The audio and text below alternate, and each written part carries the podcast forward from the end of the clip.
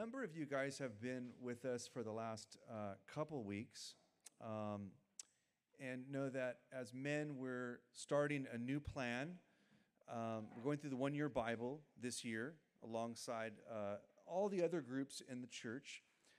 Basically, that's been something that the women have been doing for like 20 plus years, and it's been super effective.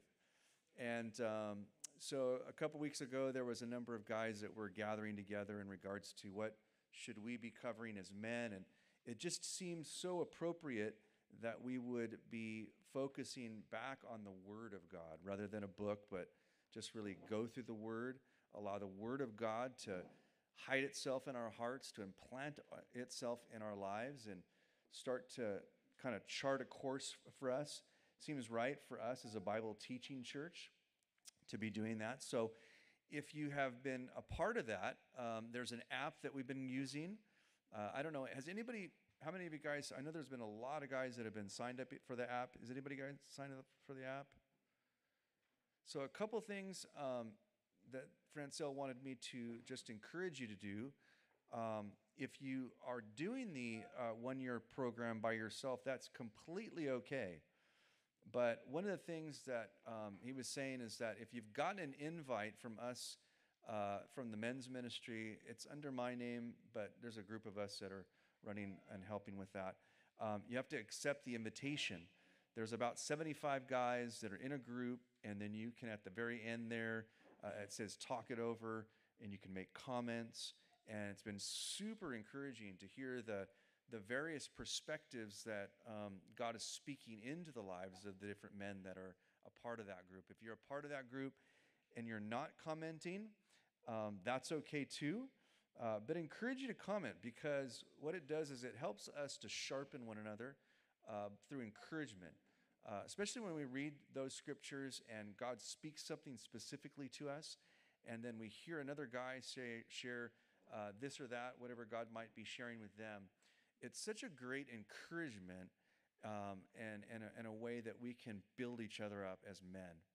But I wanted to start in Psalm chapter 1. Before we really get into the text of Genesis chapter 12, let's see Joe Garcia accepting my friend request, I think. Thanks, Joe. There's only one person that denied the request. That was Chad. I don't know why. Chad doesn't want to be a part of the one-year Bible. So anyway, it's too short for him. I just wanted to look at Psalm chapter 1 just as an intro, because it really just sets the pace for why we're doing what we're doing. What does the Word of God do in our lives? How do we approach the Word of God? I know that when the women are going through the one-year Bible this evening, Debbie Bryson, who's their teacher, she's been doing that for about 30 years. She was an instigator of that for our church. And there's a couple questions. If you're taking notes, I encourage you to write these things down, is that when we approach the Word of God, we should be asking at least three questions. What am I learning about God in this passage? What is God speaking to me personally? And is God attempting to change or transform anything in my life? Now, when we look at this first psalm, it's a great place to start, and it's where we started on January 1. And I'll just read a couple things and make some comments. Is blessed is the man, verse 1, who walks not in the counsel of the wicked, nor stands in the way of sinners, nor sits in the seat of scoffers. But his delight is in the law of the Lord, and on the law he meditates day and night. In verse 3, he is like a tree planted by streams of water that yields its fruit in its season, and its leaf does not wither. In all that he does, he prospers. The wicked are not so, but they are like chaff that the wind drives away. Therefore, the wicked will not stand in the judgment, nor sinners in the congregation of the righteous. For the Lord knows the way of the righteous, but the way of the wicked will perish. A few weeks ago, I was sitting with Francelle in his office, and he was just reminding me of something I felt was very important in regards to why do we have the Word of God? What does the Word of God do in our lives? And he gave me a picture as we were just talking and chatting about some things that we were learning. And he was saying that the word of God is like those guardrails on the street. It gives us boundaries. It provides protection. But he said something that was really interesting, and then I have been kind of dwelling on this and then looking at some of these other scriptures I want to share with you, is that not only does it give us boundaries and protection, it gives us freedom. Now, I know when we think of boundaries or guidelines, we think of the law of the Lord, or we think, like many people that aren't in the church, is that it's just a system or list of things that we shouldn't do. But actually, it's a system of things, and it's the Word of God gives us those things that God desires that we do. And it gives us a tremendous amount of freedom. Look at verse 2 in chapter 1. It says that this person that would find themselves walking with God, that he would be blessed as a man, is a man that delights in the law of the Lord. As Lance was sharing with us that night when we were talking about this, is that his desire was that there would just be a renewed and a revived refreshment, that men would delight in the law of the Lord, that there would be a new passion for God's word, a passion to know God through his word, a passion that God would speak through his word into our lives and transform our lives. He says there, on this law he meditates day and night, that there would be a discipline in our lives on a regular basis to get into God's word, but also allow God's word to get into us. I'm reminded right here as we look at verse 3 of this idea of being firmly rooted and implanted. The Word of God gives us a foundation. It gives us deep roots in who God is and what his desires are for our lives. But at the second part of that verse is it yields fruit in our lives. It allows the Holy Spirit to speak into our lives and bear that fruit of the Spirit. A few verses I was just meditating on in regards to this was Hebrews chapter 4, verses 12. We're reminded that the word of God is a two-edged sword, and it cuts deep into the bone and marrow, and it judges the thoughts and the intents of our heart. Psalm 119 says that the law of the Lord is a lamp into our feet and a light into our path. 2 Timothy chapter 3, verse 16 says that it's good for reproof, for correction, for training in righteousness, that we might be ready and approved for every good work, that it's the inspired word. I love James chapter 1 because it says that we should receive the implanted word of truth. Now, one of the things that we have to be careful of, and I know Lance has mentioned this many times, is that we have to approach the word of God as a means of transformation, not just information. It's easy to get in the word and just read it and take historical or archaeological or theological or, those types of factual information, but never allow it to transform our lives by the Holy Spirit. One of the things that Lance mentioned on Saturday as we're going through the mentoring men is that he's hoping that as guys and as men, as we get into the Word of God, it'll transform us. As men, it'll transform our marriages, it'll transform our families, it'll transform the way we parent, the way we run our businesses, or the way we work, or the way we commune with those in a community, but that it would transform our church. Amen? And so, I'm excited. I'm excited to see what God can do with a group of men this size that would commit themselves to daily reading God's word. I was sharing with high school kids that I teach on Tuesdays and Fridays that we're looking to develop a discipline, not just a habit, but a discipline.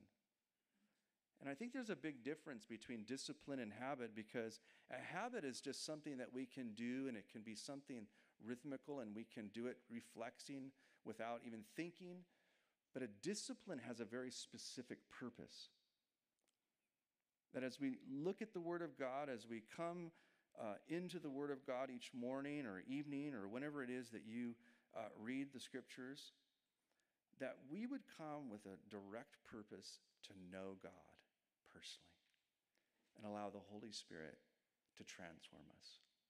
That He would give us guidance and wisdom for our marriages, for our parenting, for our grandparenting, for our working, and for our church life. And I'm looking forward to seeing what God will do this year in 2024. It'll be interesting to see where we're at in June and how God has transformed us. It'll look a lot different for those that commit and stay faithful in December of 2024, which seems like a long ways away, but it'll be here before you know it. And so I'm excited to see what God will do in my life and in your life. Amen. So I want to look at a couple scriptures in Genesis.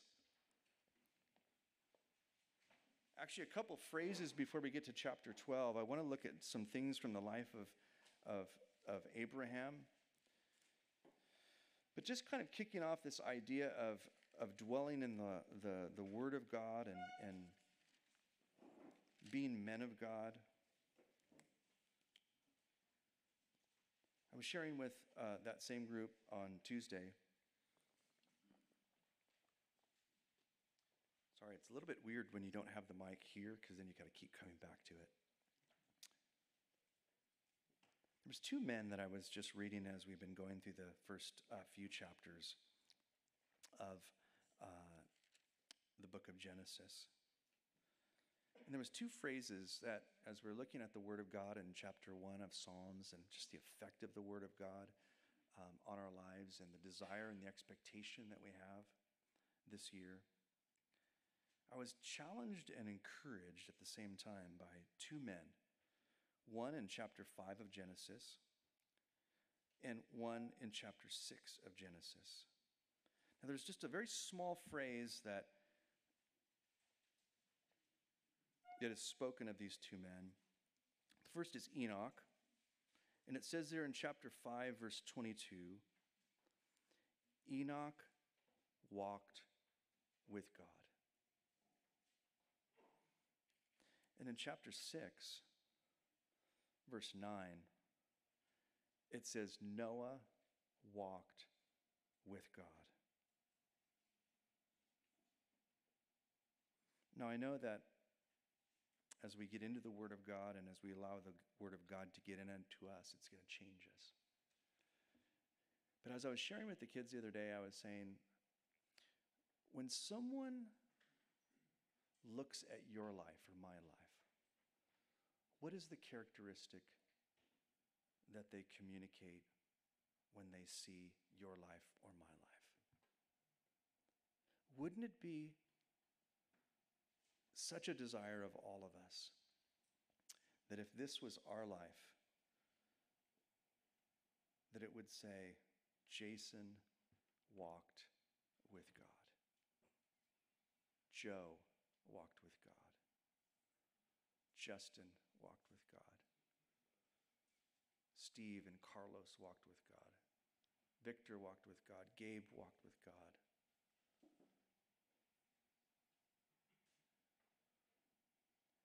I think that is something that God would desire for our lives this year.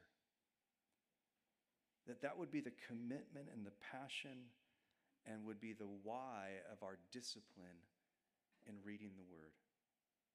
I know it's easy when I get through the app. It's like easy to like read it, check it. And so at the end, you get those badges and sorts. There's some guys, I think they're trying to get the most badges. But it's easy to run through the Word of God and not walk through it like you're walking through like a trail and just noticing the trees and noticing the flowers and noticing the birds and the sounds and the smells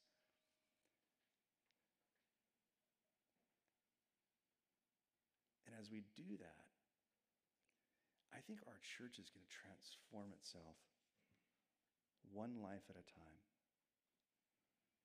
That we would be men that walk with God. So let's turn over to Genesis chapter 12. I just want to look at a few things from Abraham's life.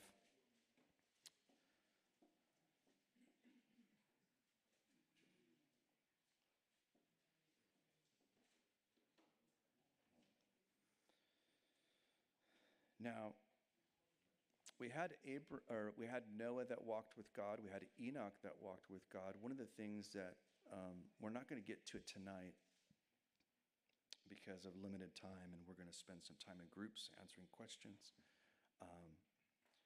But ultimately, Abraham was called the friend of God.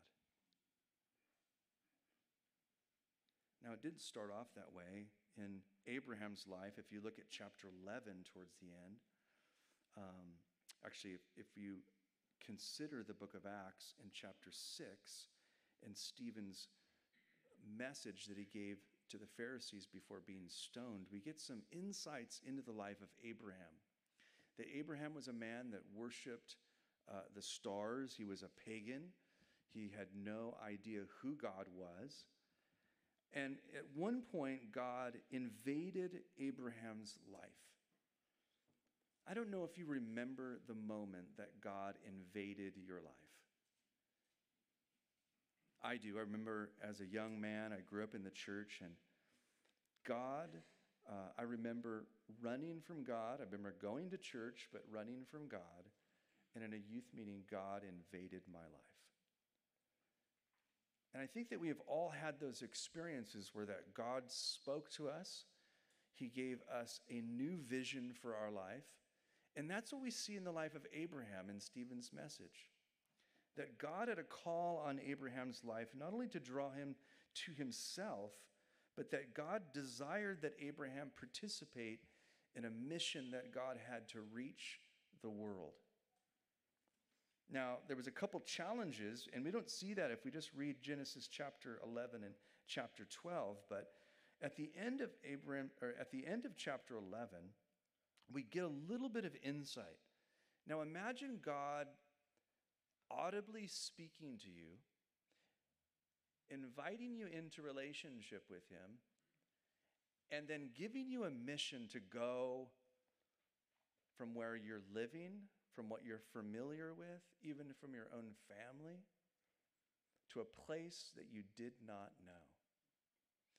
Now, one of the things I love about the scriptures, and especially about the life of Abraham, is that Abraham is not a perfect man. He doesn't start off perfect, but you see a long journey in the same direction with a lot of ups and downs. I love that about the scriptures, that in grace and in mercy, God shows us the reality of what it is to be a man that walks with God. And Abraham would do two things. I'm going to just kind of look at a few things that he'll do. And in the end of chapter 11, after God had spoken to him, to go from his country, from his kindred, from his father's house, to a land that he would show him, and we'll get into the promise in a moment, it said that he would go as far as Haran. Now, God told him to leave his family. God called him to leave his father. But it seemed like the first steps of Abraham's faith, he went with his family and with his father. It's interesting. I've been just kind of like, as I go through this, I've been reading through Warren Wiersbe's commentaries, and he gives us some insights into names. And one of the things that we see here in the life of Abraham, if you're taking notes, first is delayed obedience. Terah means delay. God had called him to go out, to leave. Abraham goes so far, and he hangs out in this place of delay. Now, as we look at that, we realize that it's hard to leave by faith. It's hard to let go of things that are comfortable and familiar, people sometimes that surround our lives. relationships that we've had for a long time. But God was calling Abraham to a life of separation. The call that God had on his life would require him to be separate, to cut away, and to let go of things that were close and familiar. It's easy for us as men to become very, very comfortable. I know that I can. Sometimes this is comfort with a place. Maybe it's comfort with the position, whether at work, in ministry. Most importantly, I think it's the comfort of a paycheck.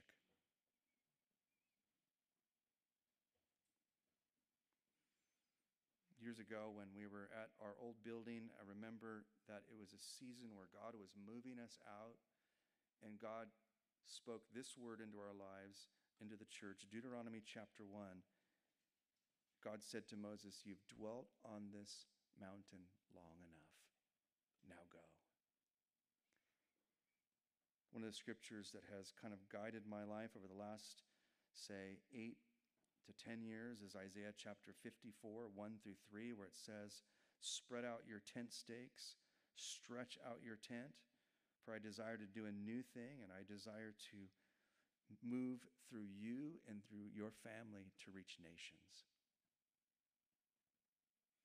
So Abraham would get this call, and we see there in verse 2 of chapter 12, "I'll make you a great nation.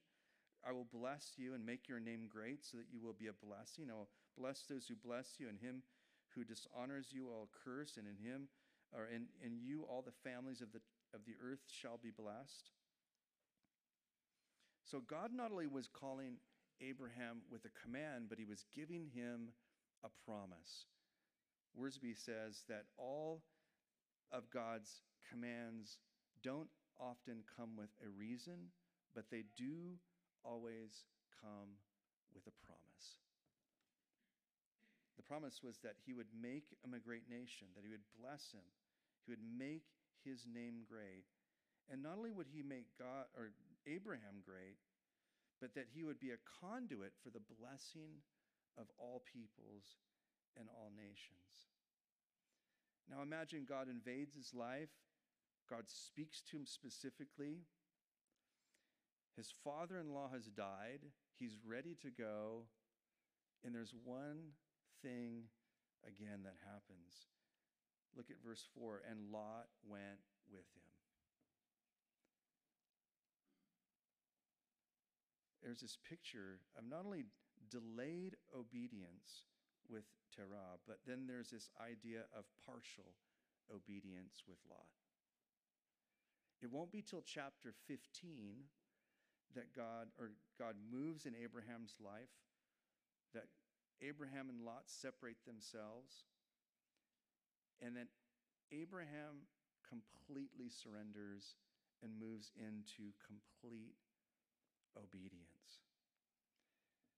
Now I love, even in that moment when he's partially obedient, God is still using and still ministering and still working through Abraham's life. And look at verse 7. "Then the Lord appeared to Abraham and said, 'To your offspring I will give this land.' So he built an altar to the Lord, and he appeared to him. From there he moved to the hill country to the east of Bethel and pitched his tent with Bethel on the west and Ai on the east. And there he built an altar to the Lord and called upon the name of the Lord." One of the things that God is starting to establish in Abraham's life as he's walking forward and stepping forward is an ear for God's word, an expectation to see and hear from God.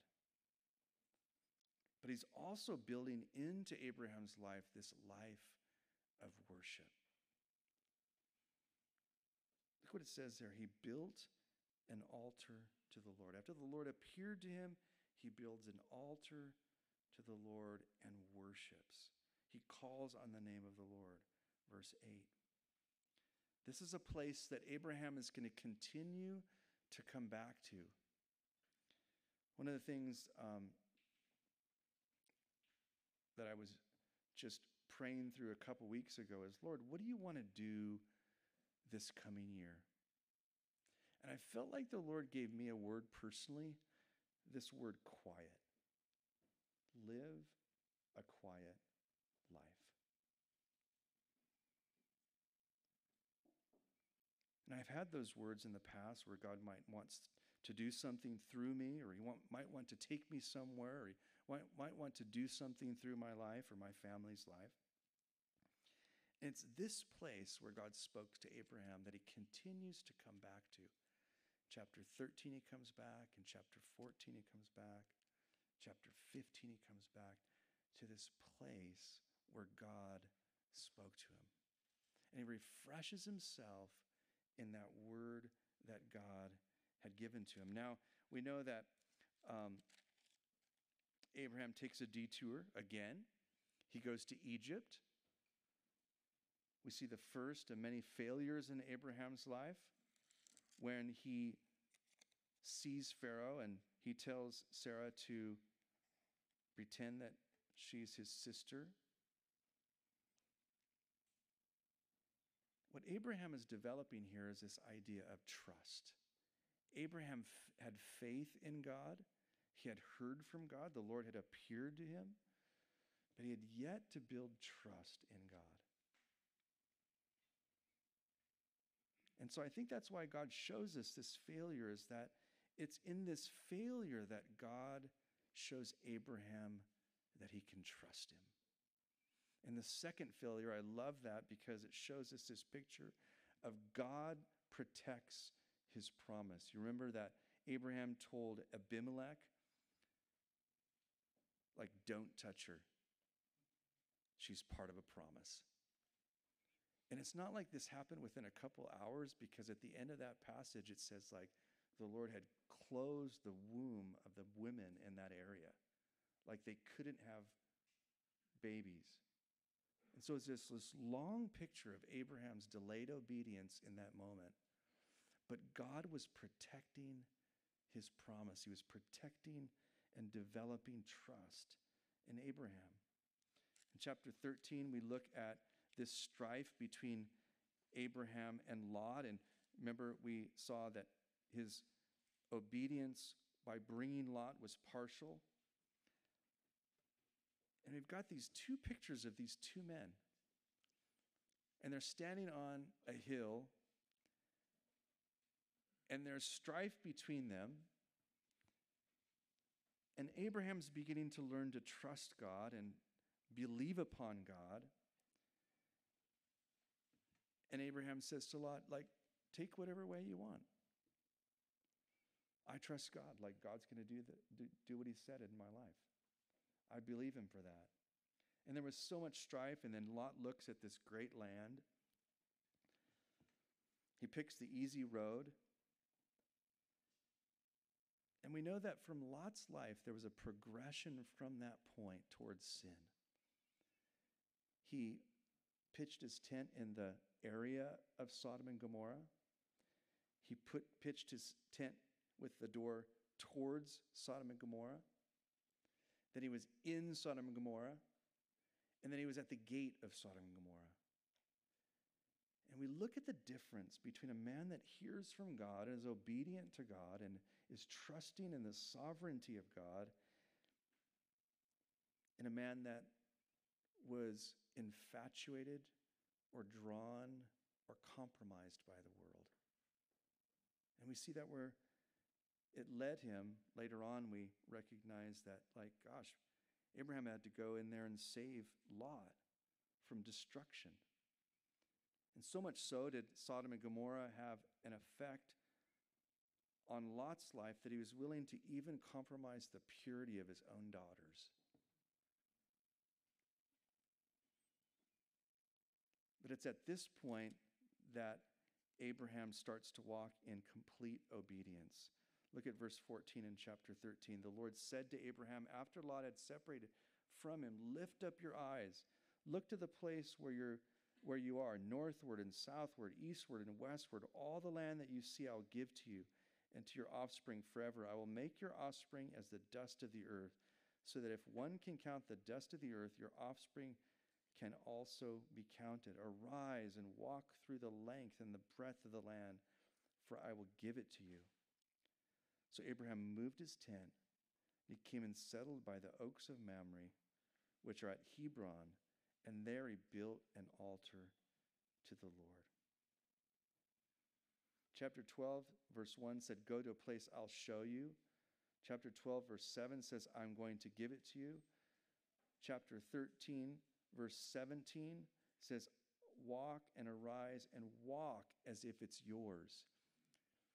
God is starting to establish the promise in Abraham's life. Now, it's going to be years before Abraham sees any of this. Remember that Abraham's been promised to be the father of many nations. He has no kids. And he's like getting older by the moment. "I'll give it to you. Arise, I have given it to you." And where does Abraham pitch his tent? Hebron. In the book of Joshua, we learned that Hebron was the word for communion, the place where God communed with man. I love that picture because it's like Abraham's learning to walk with God. He's learning to have faith in God. He's learning to trust God. But more importantly, he's learning to commune with God. Now, I want to just maybe wrap it up in chapter 15, just look at this last little picture. Because Abraham has to rescue Lot. He's always pulling Lot out of these troubles. Lot had gotten kidnapped by these armies that came through, and Abraham gets like the guys together, and he goes in and takes him back. And just a couple things I want to look at in chapter 15. "After these things, the word of the Lord came to Abraham in a vision. Fear not, I am your shield, your reward, your very great reward. But Abraham said to the Lord, and what will you give me? For I continue childless, and the heir of my house is Eliezer of Damascus. And Abraham said, behold, you have given me no offspring, and a member of my house will be my heir. And behold, the word of the Lord came to him, this man shall not be your heir, for your very own son shall be your heir. And he brought him outside and said, look to the heaven, and number the stars, if you are able to number them. Then he said to him, so shall your offspring be.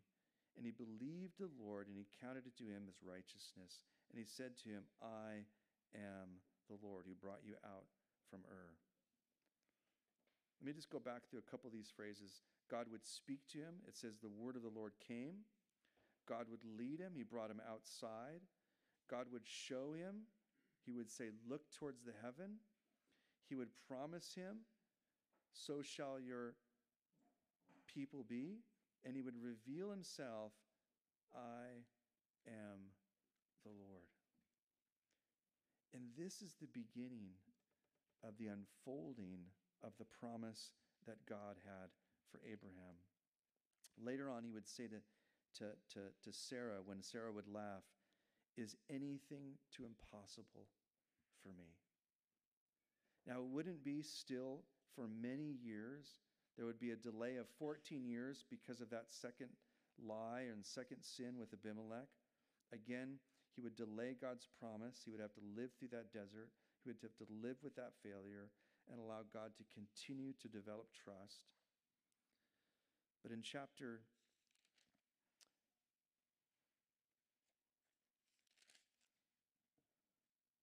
21, like 20 plus years later, Isaac is born. Now, because of sake of time, one thought. Well, a couple thoughts. One is that Abraham would never see the complete fulfillment of that promise.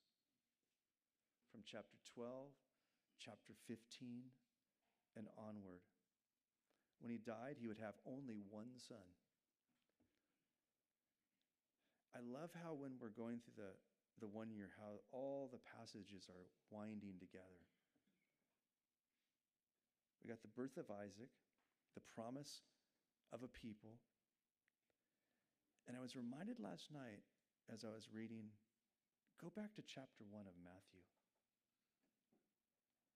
Where does the genealogy of Jesus start? Abraham. That's the fulfillment of the promise hundreds and hundreds of years later. The word that God has spoken to you right now, your obedience to that word is important, but the fulfillment of that word may not happen in your generation.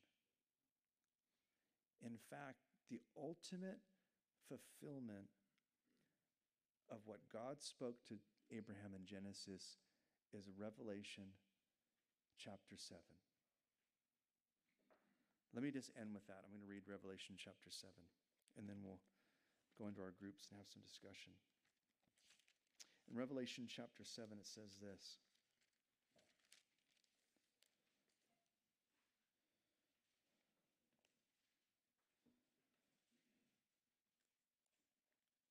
After this, I looked, and behold, a great multitude that no one could number, from every nation, from all tribes and all peoples and all languages, standing before the throne, before the Lamb, clothed in white robes, with palm branches in their hands, and crying out with a loud voice, "Salvation belongs to our God who sits on the throne and to the Lamb."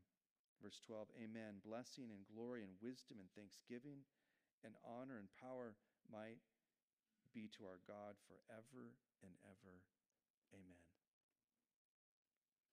A few thousand years later, the word of God given to Abraham through delayed obedience, through partial obedience, and then complete obedience, God would fulfill the initial seed of what he had spoken to Abraham. And it wouldn't be till Revelation chapter 7 that the ultimate fulfillment of that would happen, that people of all tribes, all tongues, all nations would be redeemed to God through one man's obedience. Isn't that crazy? Like, the missionary call started in Genesis chapter 12. And God used one man to reach your life. Through his seed came Christ, and we know what happened, and we have been redeemed because of that. And so I just challenge you with that to just, well, we're going to go into some questions now. You